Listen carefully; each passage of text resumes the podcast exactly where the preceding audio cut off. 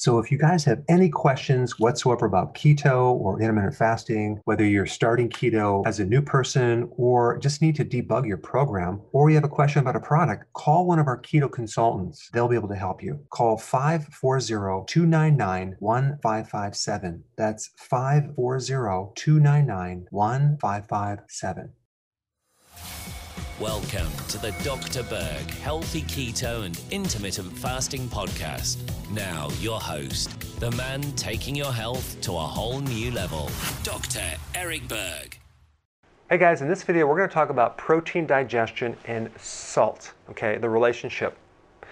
Sodium chloride in salt provides chlorides, which provide the raw material to make hydrochloric acid hydrochloric acid is necessary to digest protein in the stomach. Now, an average American consumes way more salt than they really need. In fact, six times as much salt than they need. So they have enough of the chlorides to make the hydrochloric acid. But when you start putting them on keto and taking them off the processed foods, what happens, you're dropping uh, the salt significantly. And because you lose a lot of fluid with keto and intermittent fasting, you also lose some electrolytes.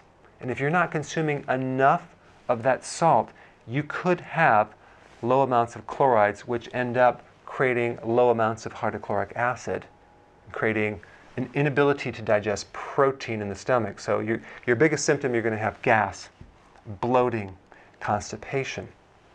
So you have people now taking a lot of apple cider vinegar, which is great, but don't forget about the chlorides to make the hydrochloric acid. Don't forget about the salt.